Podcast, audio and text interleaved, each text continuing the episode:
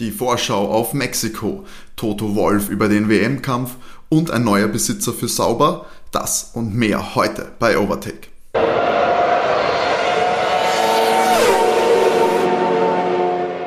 Hallo und herzlich willkommen bei Overtake, eurem Lieblings-Formel 1 Podcast. Mein Name ist Timo und an meiner Seite wieder nur eine Person heute tatsächlich. Matti weilt im Urlaub in schönen Mailand. Liebe Grüße gehen raus verdiente Pause, aber nicht nehmen lassen. Die Teilnahme an diesem Podcast hat sich natürlich Dauerbrenner. René. Hallo. Ja, heute, wer sich wundert über die möglicherweise etwas andere Akustik, das ist die erste Folge Overtake, die in Renés neuem Domizil aufgenommen wird. Also noch etwas bar jeder Einrichtung, was nicht nur an den Problemen mit einem großen schwedischen Möbelhaus liegt. Deswegen vielleicht ein etwas halligerer Ton. Hauptsache Mikrofon und Laptop sind aufgebaut. Das Bett und, und Kasten und sowas sind Nebensache, oder? Braucht man nicht, braucht man nicht. Computer HW Overdeck können wir aufzeichnen und es gibt kaltes Bier im Kühlschrank. Muss reichen. Genau. Dafür ist die Aussicht wirklich schön. Das kann man, das kann ja selbst die Kia nicht nehmen, René. Stimmt. Nur ist immer gute Stimmung bei den Nachbarn. wir haben heute wieder keine Rennanalyse. Klar, wir haben dieses Mal eine Pause, nachdem letzte Woche in Austin gefahren wurde. Wir hier eine Rennanalyse hatten, gibt es diesmal wieder eine Zwischenepisode, da wir nächste Woche dann in Mexiko durchstarten werden. Eigentlich interessant, dass man bei der relativ kurzen Distanz von Texas zu Mexiko dann doch eine ganze Pause ja, ist eigentlich auch verwunderlich. Wobei jetzt kommt der Tripleheader nochmal, oder? Zum Schluss raus. Ja, ja, ja. ja da, am Schluss jetzt wird es dann, ja. ab Mexiko, glaube ich, gibt es nur eine Woche Pause. Das heißt, da wird im WM-Finish richtig, richtig Schlag auf Schlag gehen. Das wird eine spannende Geschichte und so spannend ist ja schließlich auch der WM-Kampf, denn zwölf Punkte trennen Max und Lewis aktuell nur. Alles andere ist natürlich nicht so spannend an dem restlichen Fahrerfeld, aber ja, so spannend hatten wir es die letzten Jahre ja nicht. Und da kann man sich schon mal darauf freuen, dass das noch fünf hoffentlich sehr, sehr, sehr spannende und wichtige Rennen werden. Ja, ich würde mich auch freuen, wenn sie das vielleicht sogar beim letzten Saisonrennen erst entscheidet. Das wäre wieder mal ganz großartig, wenn wir wirklich Spannung bis zum letzten Rennen hätten. Und für mich ist auch spannend zu schauen, ob die Nerven der Fahrer halten. Weil ich glaube, da gibt es ja doch das ein oder andere Psychospielchen, oder wie siehst du das? Ja, es ist klar, weil so wichtig äh, war es noch nie. Man muss wirklich auf alle Aspekte achten. Es muss technisch passen und es muss natürlich auch mental äh, und von den Fähigkeiten der Fahrer her passen. Nicht nur der Fahrer natürlich, auch das gesamte Team steht unter einer enormen Drucksituation. Toto Wolf wurde darauf angesprochen, weil es natürlich auch aufgefasst wird von den Medien, die davon leben, dass es äh, Sticheleien gibt zwischen den Top-Teams, dass man das ein oder andere vielleicht unüberlegte Wort fallen lässt ähm, und mal durchschauen lässt zwischen das, die perfekte Medienfassade. Er selber äh, laut Interviewaussage bei Sky, ja, interessiert ihn das nicht, Klatsch und Tratsch ist für einen Friseur, das kann man so mal nebenbei äh, aufschnappen, aber beschäftigen tut es scheinbar angeblich niemanden im Mercedes-Team, was ich mir bei Gott nicht vorstellen kann. Glaube ihm nicht. Aber er ist halt nach außen cool, ist Toto. Toto ist, glaube ich, generell so ein entspannter Mensch. Oder nach außen wirkt er einfach sehr, sehr gut gesetzt. Aber das kann niemanden kalt lassen, der WM-Kampf, glaube ich nicht. Wobei man sagen muss, es hat jetzt keiner große Fehler geleistet. Also weder Lewis noch Max. Die fahren schon von sehr professionellen Level. Also Nervenflattern hätte man noch nicht gesehen, aber hinter den Kulissen werden die nur eifrig werken. Also für Mercedes wäre es jetzt ja doch irgendwie bitter, die Rekordstrecke mit Fahrer- und Konstrukteurstiteln zu beenden, zumal ja beides noch total, sage ich mal so, offen ist. Also auch die, die Konstrukteurswertung, da kann alles passieren. Wenn Valtteri ein, zwei schlechte Wochenenden hat, ist Red Bull da wieder vorne. Und der Trend zeigt ja eher, also trägt auch wieder zu einem erstarkten Perez. Mhm. Also da ist wirklich Konstrukteurs- und Fahrer-WM technisch alles drinnen. Und ja, wie du sagst, du sagst, Toto Wolf wirkt immer sehr entspannt. Ich wirkt, er wirkt unfassbar ähm, berechnen, berechnen. Kontrolliert. Also er wirkt unfassbar kontrolliert, er wirkt wirklich so, ja, wie so ein also Roboter-esk, so auch gleichzeitig natürlich in den Interviews, wenn man im, im österreichischen Fernsehen sieht, immer mit einem Spruch auf den Lippen und so. Aber auch so habe ich das Gefühl, als wäre das alles mit bedacht und, und vorbereitet. Der lässt, glaube ich, nichts offen, also der keine, keine Risiken eingehen, was natürlich das ein eine Top-Eigenschaft ist, wenn du Formel 1 Teamchef bist, keine unnötigen Risiken eingehen. Ich glaube generell in jeder Führungsposition. Naja, außer Venture, Venture Capital. Wobei er ja auch mit Anlage sein Geld verdient hat, oder? Dann geht er vielleicht dort die Risiken ein. Stimmt, er braucht immer so ein Outlet für seine, für seine Emotionen. Hochspekulative Kapitalanlagen. Bei Mercedes nur konservativ durchballern. nee, also läuft. Also bei, bei Toto ist wirklich so, ja, wem kommt da nie irgendeine unangebrachte OS-Song aus? Wenn ich mir denke, da gibt es andere Teamchefs oder äh, Berater, die schon die ein oder andere sehr fragwürdige OS-Song in den letzten Jahren einfach rausgebracht haben. Das macht der Toto nicht. Ja gut, aber da muss man sagen, du sprichst auf Helmut Marko. also wenn du das jetzt so erkannt hast. aber ich glaube, das, das, Gute bei Red Bull ist, dass du jemanden sowas wie Helmut Marko hast, der einfach alle aus der Schussbahn nimmt. Ich meine, das ist, der kann, der, den lassen sie den, den alles rausballern, während Christian Horner ja auch eher, sage ich mal, der... Stimmt schon, stimmt schon, ja. Der ruhige, ruhigere Pol ist in diesem Red Bull-Team und ja, eigentlich alle, also Teamchefs, wenn man so gedanklich durchgeht, so einen richtigen Haut drauf gibt es ja. eigentlich gar nicht. Ja, oder? Franz Toast eigentlich auch, wenn man ehrlich ist. Der kommt nur selten ja. zu Wort. Günther Steiner. Ja, aber ja, alle ja, für Diplomatie bekannt, oder? Bestimmt, aber so Sticheln gegen andere Teams oder so, das ist tatsächlich eigentlich Ausnahme, außer es geht jetzt hier jetzt eben um den Titelkampf, mhm. aber so zwischendurch im Mittelfeld oder so, da wird jetzt nicht groß nicht, nicht wirklich gestichelt, das stimmt schon. Das stimmt schon, das bekommt man recht. Wo auch manchmal gestichelt worden ist bei Alfa Romeo, weil ich den letzten jetzt dachte beim USA Grand Prix, das Duell Alonso gegen Alfa Romeo, da wurde zumindest auf der Strecke einiges ausgeteilt. Ja, Nando wollte halt auch, das ist ein Racer, egal wo er im Feld sich befindet, der gibt keine Position her. Der jammert aber auch gern unfassbar viel, habe ich das Gefühl. Das hat, das hat er aber immer schon gemacht, also auch bei McLaren wie die Motoren so schlecht, dann kann ich mich erinnern, legendärer Funk. Ja, also du musst halt, Nando musst im Sweet Spot halten, ansonsten wird er unglücklich. Hm, das auf jeden Fall.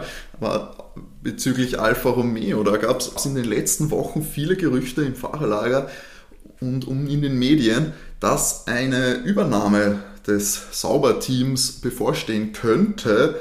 Michael Andretti galt als großer Favorit dass der da groß einsteigen sollte. 80% wollte er laut Medienberichten übernehmen, was ihn ungefähr 350 Millionen Euro äh, kosten hätte sollen, um Rausing, den aktuellen Besitzer, den schwedischen Milliardär, äh, aus, seinem, ja, aus seinen Anteilen rauszukaufen. Man kann davon halten, was man will. Es waren alles sehr viele Gerüchte. Offizielle Stellungnahme hat es nicht gegeben. Andretti war jetzt auch nicht mehr äh, erreichbar für Anfragen diesbezüglich. Es scheint der Deal geplatzt zu sein, weil Andretti auch geplant hat, einige Mitarbeiter zu entlassen, ähm, das ein bisschen Stream zu leihen das Ganze. Ja, aber einige bis zu 200. ich weiß nicht, aus wie vielen Leuten sauber besteht, aber das klingt eigentlich nach einem Riesenanteil. Vor allem, weil es angeblich die sein sollten, die nicht direkt am Rennbetrieb teilgenommen haben. Ja. 200 Leute bei Sauber, die nicht direkt am Rennbetrieb teilgenommen haben. Und überleg mal, die haben alle äh, eine Niederlassung in der Schweiz, die werden ganz wenig Geld verdienen in Hinwil und ganz günstige Mitarbeiter sein. Ich, mein, ich, ich merke schon, du bist äh, Team Streamline. Nein, nein, bin, ich bin komplett dagegen. Aber mir, mir, ist das klar, dass der, dass der das irgendwo ans hintransferiert hätte. Der hätte dann wahrscheinlich die, gerade wenn es jetzt nicht die Renncrew oder die Ingenieure oder die Entwickler sind, hätte das wahrscheinlich nach Italien verlegt oder anderswohin und das hätte wahrscheinlich nichts gekostet. Ist der, ist der Michael Andretti eigentlich, äh, kann sein, dass er Amerikaner ist, als Staatsmann? Er ist ehemaliger US-amerikanischer Automobilrennfahrer. Ja, genau. Das habe ich nicht gedacht, weil die Andrettis gibt es ja auch in Amerika drüben und mhm. da hast du dann halt auch die Möglichkeit, dass du ein zweites amerikanisches Team hast, weil er hätte ja auch gerne einen amerikanischen Fahrer gehabt oder man hat da geliebäugelt, dass so einer das zweite Cockpit bekommen sollte und zwar Colton Herter. Und deswegen gab es ja auch bis jetzt keine Cockpit-Entscheidung. Also für mich hätte es geklungen, nach ha, 200 Mitarbeiter nach USA verlagern oder bisschen Kosten sparen, weil Schweiz ist halt der teuerste Standard für ein Team und wäre auch schade, weil sauber für mich ist ein Traditionsrennstall, ewig dabei. Der, und das war scheinbar auch Teil des Deals, dass das erhalten bleiben sollte, ähm, aber das schien auch nicht gut angekommen zu sein. Zumindest wenn das jetzt nicht zustande kommt. Ehrlich gesagt habe ich auch jetzt direkt in der Recherche nicht herausfinden können, warum kann der sich das eigentlich leisten als ehemaliger Rennfahrer? Ja, das ist mit irgendeinem Konsortium verbandelt. Ah, okay. Also eh wieder eher an der Spitze ja, von irgendwelchen okay, anderen. Okay, Weil für den Kaufpreis hätte man halt einmal ein, zwei Jahre auf der Budgetobergrenze mitfahren können. Mhm. Was ja auch sinnvoll ist. Wenn du jetzt nämlich das Team kaufst und dann hast keine Asche es zu betreiben, dann geht es da wie Haas. Ja. Witzlos im Grunde. Ja, schauen wir mal. Ich glaube, dass sie nächstes Jahr dann vielleicht einen Paydriver reinsetzen. Vielleicht wird es der der Su, also der Chinese. Giovinazzi würde mich wundern. Ja, schon. Wirklich alles nicht danach aus, dass Gio nochmal da die Chance bekommt. Ich glaube, da setzt man eher wirklich aufs neue, äh, aufs neue Pferd und schaut, dass man da vielleicht eben ein richtig großes Talent entwickelt, anstatt dass man jetzt hofft, dass äh, Gio noch ab und zu in die Punkte fährt. Oder wenn mit einem richtig großen Markt. Oder jemand mit einem richtig großen Markt, der sehr viel Geld mitbringen könnte. Auch eine Möglichkeit, aber. Das würde ich doch niemand, macht doch niemand, man möchte doch gewinnen. genau, es gibt, gibt manche Teams, die haben nur Talente. äh. Ja, was natürlich auch viel damit einspielt, wie viel Geld in der Formel 1 gemacht wird, ist die Anzahl der Rennen. Und wir haben es, glaube ich, jetzt wirklich schon in jeder zweiten Folge, äh, wo darüber diskutiert wird, wie viele Rennen in der Formel 1 brauchen wir denn nun. Jos Capito, Williams Teamchef, hat sich dazu geäußert. Ich glaube, jetzt hat inzwischen jeder schon äh, ein Statement dazu abgegeben. Er ist der Meinung, 23 Rennen, easy machbar, da geht noch mehr, weil Früher war eh alles viel schlimmer. Genau, er ist also auf der Franz Toast Schiene und sagt, gängen ja auch 40 oder 50 Rennen im Jahr. Äh, kann ich nicht teilen, diese Aussage. 40 und 50 Rennen. Ich mag, ich meine, klar wäre es logistisch abwickelbar, aber das kann doch niemals. Wen interessieren? Das, das, schaue ich mal das schaut sich da keiner mehr an. Ich schaue mir nicht jedes Wochenende Formel 1 Rennen an. Vielleicht dann ein Sprint-Qualifying dazu ja, zu Klar, jedem. natürlich. Ja, super. Das wäre schon das Traum. Ich meine, wer soll das, was sind das für Menschenmassen, die da bei diesen Teams arbeiten sollen, dass die das ganze Jahr durchgehen, vielleicht zwei Rennen die Woche, das wird viel mehr Sinn machen. Dann kannst du fast Mittwoch und Sonntag. Ah, ah, naja, die Sonntagspartie und die Mittwoch. Die Mittwoch ist ja weniger attraktiv ja, ja, wie Fußball. da, da fährst dann nur so mit die, da fahren nur die B-Teams. Ja, oder sind die geilen Rennen, das sind die richtig knallen Rennen wie bei der Champions League. Champions League spielt auch Dienstag, Mittwoch. Okay. Da kannst du dann auch schon mal sagen, okay, das ist richtig geile Rennen, Prime Time, fahren wir nicht mehr um 15 Uhr, sondern 20.15 Uhr. Okay, vielleicht sollte ich erst bei der FIA anrufen, ich habe ein paar Ideen. als, als, externer Berater einsteigen. Das wäre vielleicht ein guter Zuverdienst. Gute Honorarnote erstmal schreiben an die FIA. Ich, ich mache euch einen 40-Rennen-Plan. Du, du, musst halt schauen, ob, das, ob du nicht in einen Interessenskonflikt mit deinem derzeitigen Arbeitgeber der Republik kommst. Hm, kann ich mir nicht vorstellen. das mag ja nur. Wir haben Österreich hat auch ein Compris. Wollen wir uns noch einen? Wollen wir uns noch Der Stadtcompris in Wien, warte nur ab. Den finde ich ganz gut. Da, also wir hatten da super Startziel gerade eigentlich bei mir, da diese lange ja, Allee. Stimmt. Wir schauen da gerade auf eine Allee runter beim René von Renés Balkon. Die Nachbarn beschweren sich auch nicht, wenn irgendwer da mit dem Auto fährt. Der Friedhof meint, dass er daneben ist. Also, hm? Ja. Werden wir mal vorschlagen. Ich glaube auch, dass wir mal das machen lässt. Ich bin aber mehr eigentlich, ich muss jetzt sagen, bei der Meinung von Cyril Abiteboul, den ehemaligen Teamchef von Renault, jetzt Alpine, der gesagt hat, 15 Rennen pro Saison wären eigentlich schön. Würde ich auch so sehen. 15 Rennen fände ich gut. Das wäre ähm, ein schöner, knackiger Kalender, wo dann sicher alle Rennen immer ausgelastet sind. Und man kann ja vielleicht da sogar so ein Rotationsprinzip andenken, dass man sagt, vielleicht sind 15 Fixen, dann vergebe ich immer ein paar Variablen jedes Jahr und dann hast du immer so ein bisschen neue Strecken dabei und ein bisschen Abwechslung. Aber ich finde 23 wirklich viel und auch der Vergleich vom Jost, der hinkt für mich ein bisschen, weil ähm, Jetzt reden wir ja auch irgendwo von ein bisschen einer Ökologisierung des ganzen Rennsports. Dann wäre doch besser, das irgendwie ja, sinnvoller zu timen, die Reiserouten, das er sinnvoller auszulegen und immer mehr Rennen zu fahren. Ja klar, es geht am Ende um Startgeld und um, um, um die Kohle, aber ja, umso mehr Rennen du hast, umso kürzer kannst du die Distanzen natürlich machen. Ah, stimmt. kürzer fahren. Kompletter Quatsch. Nein.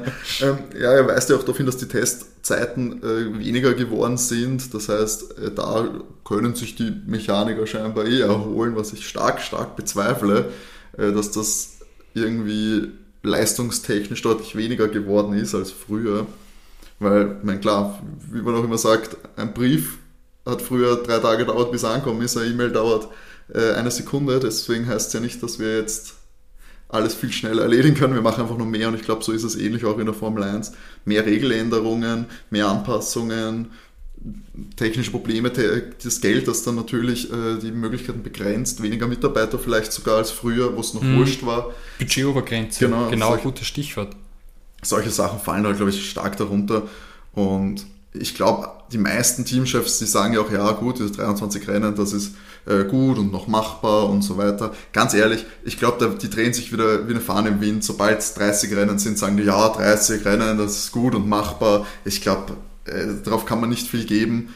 Ähm, solange die auch ihre Checks kriegen und solange das im Team intern noch funktioniert, mhm. wenn da nicht irgendwie ein Mechanikerstreik oder so äh, vonstatten geht, wie es im Sport doch ab und zu vorkommt, dass irgendwelche Teile streiken, dann wird das einfach so weitergehen und ich kann mir ehrlich, nicht, kann mir ehrlich gesagt gut vorstellen, dass das nicht die Grenze ist.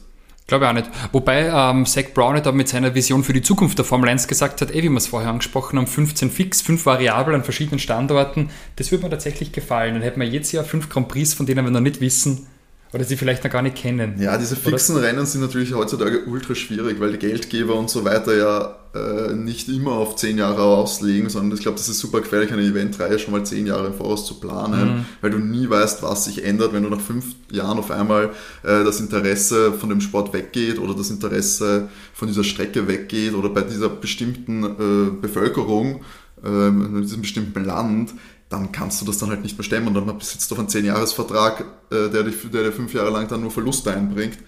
Das wird, darauf wird sich, glaube ich, heutzutage nicht mehr so schnell jemand einlassen, außer so Freunde im, äh, im Mittleren Osten. Ja, gut.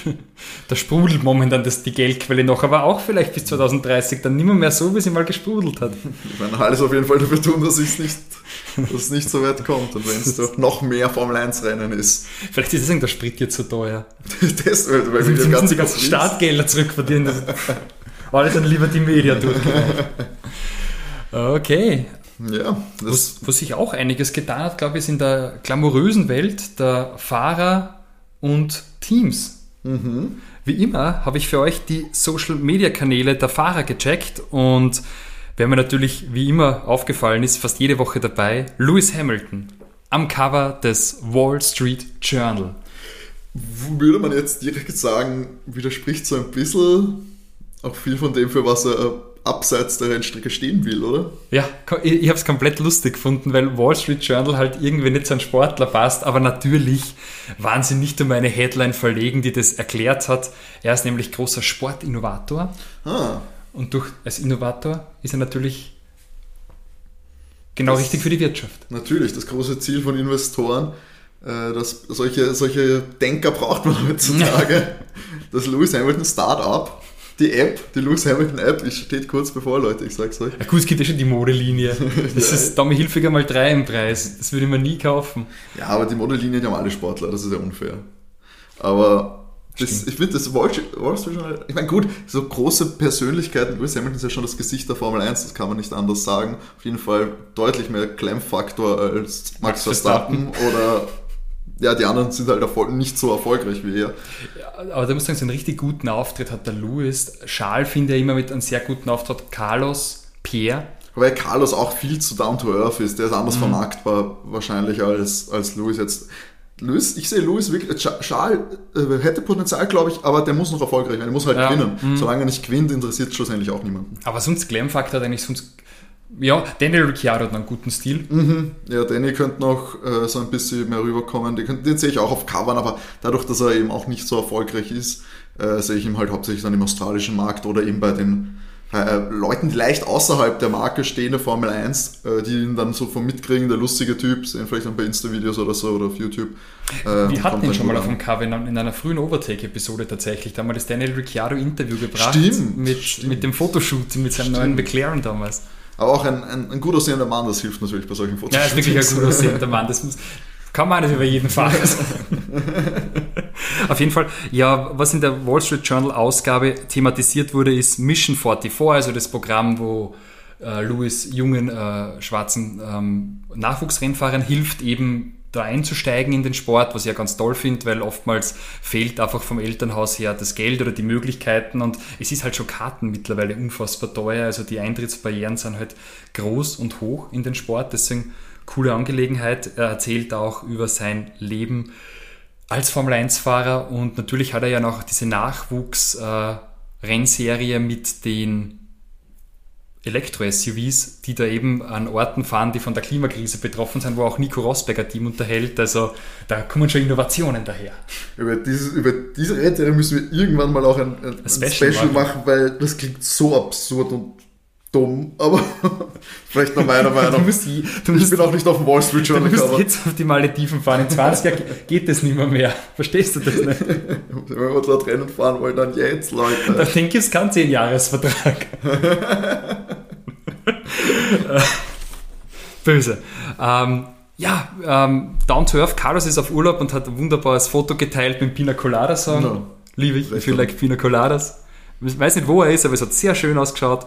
Und Lando ist am Golfen mit Zach Brown. Das Zach, ist aber auch schon öfter jetzt, gell? ja, ja, die, ich glaube, das ist eine große Freundschaft eigentlich zwischen Mhm. ihm und Zach. Also das wird so ein bisschen Bromance, so der Ersatzvater fast. Ja, ne? so, also, da gibt es ja immer diesen Vergleich von äh, Tom Holland, also dem Spider-Man, wo er mit, Mit Tony Stark. nein, ja, und, dann, mit, dann später jetzt, äh, weil Zach Brown schaut ja aus wie der, Sicherheitsmensch Ah, wieder. ja genau, Äh, ähm, Als ganz ein bekannter Schauspieler und wir wissen es nicht, gell? das ist peinlich, hat auf jeden Fall diesen Food Truck Film gemacht.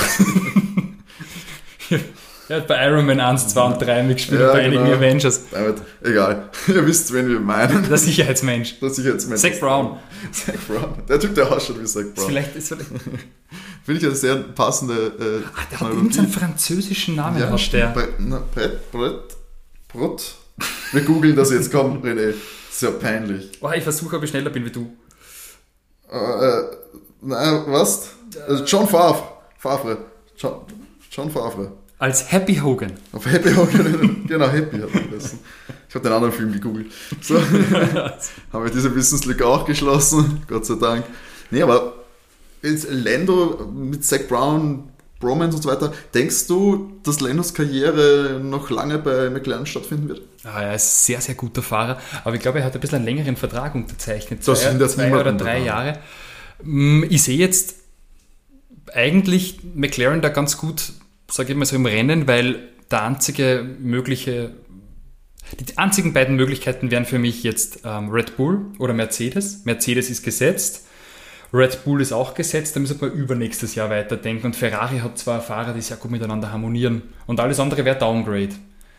Ich könnte mir vorstellen, wenn Lewis in Pension geht, vielleicht mit Ende nächsten Jahres, Lando neben George setzen, das wäre halt ein richtiges, da wärst du auf Jahre safe mit so einem Team. Das Zwei junge. Talente. Wenn beide auf dem Niveau also sich so entwickeln, wie es jetzt ausschaut, wäre das wirklich ein, ein Traum. Hat es nicht sogar geheißen, dass Red Bull mit Lando gesprochen hat?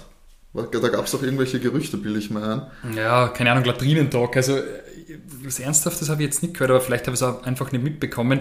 Mit Checo hast du halt den perfekten zweiten Mann, der kennt seinen Platz, ist glücklich, dass er ab und zu gewinnen darf und am Podium stehen und dann kannst du halt immer einen Jahresvertrag geben, so wie Valtteri und ist, der ist da wahrscheinlich nur dankbar dafür. Ist wahrscheinlich gescheiter, weil, eben, wie wir auch schon oft geredet haben, dass äh, ein Einserfahrer, Zweierfahrer-Konstrukt hat sich nicht ohne Grund die letzten Jahre immer bewährt gehabt. Ich glaube, da fast dann schon äh, zumindest sicherer, wenn nicht besser. Genau. Ja, und ihr denkt euch sicher, oh mein Gott, Matti ist nicht da und trotzdem haben wir die Vorschau auf Mexiko. Ja, ich habe habe mich diesmal dem angenommen, werde das bestimmt nicht so mit Anekdoten füllen können zum großen Preis von Mexiko wie der äh, Matti, weil ich glaube, ich noch nie einen großen Preis von Mexiko gesehen habe, was mich natürlich nicht daran gehindert hat, ein bisschen zu recherchieren, was es denn mit dem großen Preis von Mexiko in der Hauptstadt Mexico City auf sich hat. Ah, die alte Hauptstadt der Azteken. Schön, gell? Die Rennstrecke liegt in dem Konstrukt oder in dem Rennpark Autodromo Hermanos Rodriguez, das nicht Hermann Rodriguez ist. Du vielleicht denkst, René, sind die Brüder Rodriguez. Hermanos sind die Brüder. Ah, das ist, das ist so wie bei Breaking Bad, dieses, dieses Hühnerfleisch. Genau, Pollo Hermanos. genau so ist es. Die Hühnerbrüder. Und in dem Fall waren es Rennfahrerbrüder.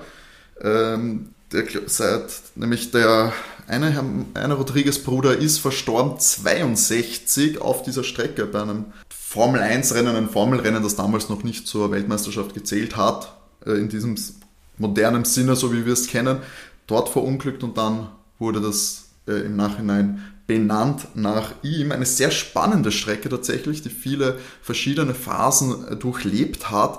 Es war schon damals, also in den wilderen Zeiten der Formel 1, ähm, eine Strecke, die oftmals als gefährlich galt. Es gab eben diesen tödlichen Unfall. Es gab immer wieder gefährliche Kurven. Anekdote gelesen, dass öfter Tiere auf die Strecke gekommen sind, was auch äh, zu Sicherheitsbedenken geführt hat. Wenn so Hunde, streunende Hunde über die Strecke laufen, ich weiß nicht, ob es jetzt viel gefährlicher ist, als wenn Nikita Mazepin über die, über die Strecke fährt. Aber Aber weißt, gegen den Hund kann man einen Zaun bauen, was ist das gegen die Kita? wird normal vom Asphalt schon abgebremst. Oder von der, von der Von Auslaufzone. anderen, von anderen Der Fahrzeugen. andere Fahrer bremsen ihn normalerweise aus. ja, ist auch ein architektonisches Detail, das ich faszinierend finde, ist, dass die durch ein Baseballstadion mhm. führt, die Strecke. Das, ähm, das hat sich, war lange Zeit in der Vergangenheit nicht der Fall, weil man dann äh, das immer nur für bestimmte Rennen umgebaut hatte äh, in dieser Kurve und diese Umbauarbeiten waren dann irgendwann zu teuer, deswegen hat man es dann auch fix gelassen. Und jetzt, seit 2015, ist es eben wieder so. Sehr, sehr spannenden Aspekt können fast bis zu 20.000 äh, Zuschauer dieses Stadion nutzen sie eben auch als zusätzliche Tribünen. Das ist immer eine großartige Siegerehrung. Gefällt mir immer sehr, weil es natürlich dann diese Riesenstimmung hast mit den mhm. Tribünen und dann davor eben das Podium und dann, ach, wie Kimi am Podium war vor, was müsste das her sein, drei Jahren, war ja äh, so ein DJ-Gig, so großartig, hat sie das Podium weggefahren und dann war hinten ein DJ und Kimi war leicht verwirrt und hat ihn drunter gefunden. Dann einfach eine siebte Nummer von seinem Champagne und den Ausgang gesucht, hat ihn überhaupt nicht interessiert. Stimmt, 2017. 2000, Kimi, oh, Kimi auf Platz 3 2017. Oder nein, 2018. Du kannst sogar recht drei Jahre, da ist er auch auf Platz 3 gefahren. Das war eine großartige Szene.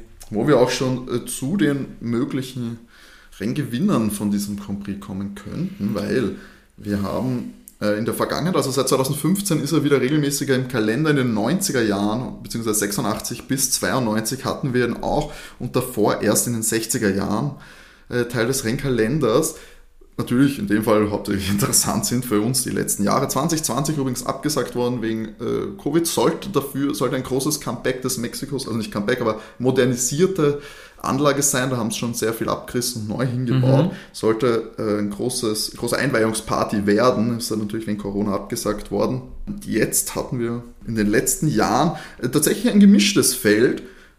Beide Top Fahrer bei uns heuer, Luis und Max, haben schon dort gewonnen. Mhm. Beide sogar zweimal. Luis 2019 und 2016 und Max 17 und 18.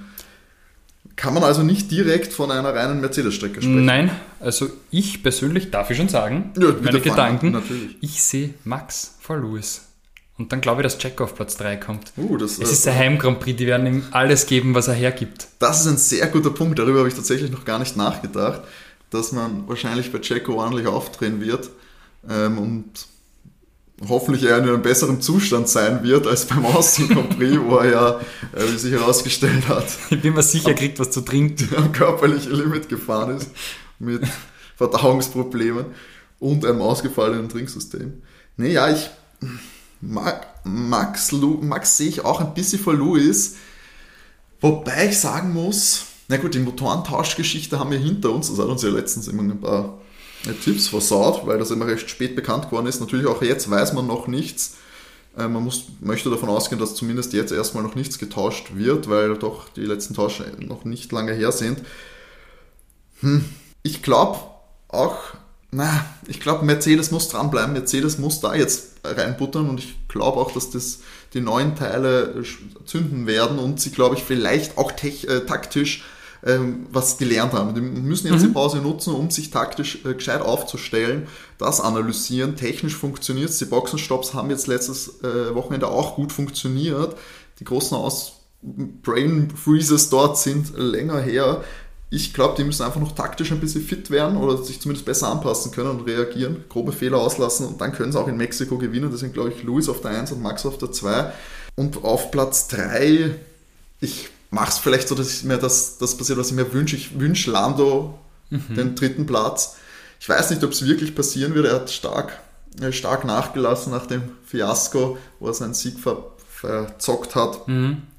Aber ich wünsche ihm einfach noch, bevor die Saison zu Ende geht, noch ein Podium, damit er dann in 2022 zumindest mit einem guten Gefühl durchstarten kann und nicht aus einem, sich aus einem Sumpf erst herauskämpfen muss. Deswegen sage ich Luis Max Lando. Äh, Mattis Tipps haben wir jetzt noch nicht parat. Ihr werdet sie natürlich auf Instagram finden. Ähm, dort könnt ihr uns gerne folgen, at overtake-der F1 Podcast. Dort werdet ihr dann auch Mattis Tipps und nochmal René und meine äh, grafisch aufbereitet finden. Und du hast neue Overtake-Sticker äh, äh, frisch aus den Druck. Sind, im, sind am Weg, sind am Weg, genau. Wer da Interesse hat, nimmt doch einfach Kontakt mit uns auf. Gerne unter unserer E-Mail-Adresse feedback at overtake.at oder auf Instagram per äh, Direktnachricht. Dann können wir uns gerne was ausmachen und wir schicken euch äh, Stick, Overtake-Sticker zu. Die auch wetterfest sind. Die wetterfest sind, wie schon äh, vor zwei Folgen halten Bomben sicher auf Renés Auto. Mindestens 30 Mal in der Waschanlage war ich schon. Also die sind unzerstörbar. Richtig gut. Nur Qualität bei uns. Hochqualitativ. Wieder Content. Wieder wie die Folgen auch bei uns. Man kriegt einfach nur gute Qualität geliefert. Vielleicht etwas hallig, aber dafür. Das wird noch. Also bei der nächsten Overtake-Folge habe ich dann vielleicht schon Einrichtung, wenn es der große Ikeische der große schwedische Möbelgott will. Der große schwedische Möbelgott googelt mir meint. Ich habe wollte schon drohen, dass vielleicht unsere Folge unterbrochen wird, weil eine Lieferung kommt, aber die sind auch Hätte schon kommen können. Ja, sie kam gestern schon zweimal nicht, da habe ich nur zwölf Stunden drauf gewartet, aber ich bin guter Dinge, dass sie vielleicht heute kommt. Aber sonst, nach dem Feiertag wieder, haben sie gesagt. Ja, bitte, wenn wir auf einer Matratze schlafen, im gesetzten Alter, da fühlst du dich wieder wie 20 René, wie so ein richtiger Student. Kannst schön. du schön auf der Matratze am Boden schön. schlafen. Deswegen bin ich in der Nähe von einem Friedhof gezogen. okay. Du bist immer der Jüngste in der Gegend. Stimmt. ja, ah. wir freuen uns auf euer Feedback zu dieser Folge. Wie gesagt, feedback at overtake.at oder auf Instagram meldet euch, gebt Bescheid, wenn ihr äh, Interesse an einem Sticker habt. Und wir hören uns dann wieder zur Rennanalyse vom Großen Preis von Mexiko. Nächsten Sonntag ist das Rennen, Montag dann wie gehabt die Folge. Und bis dahin wünschen wir euch eine gute Zeit, schöne Woche, bleibt brav und genug Benzin im Tank. Genau, also dann, ciao. Bis bald, ciao.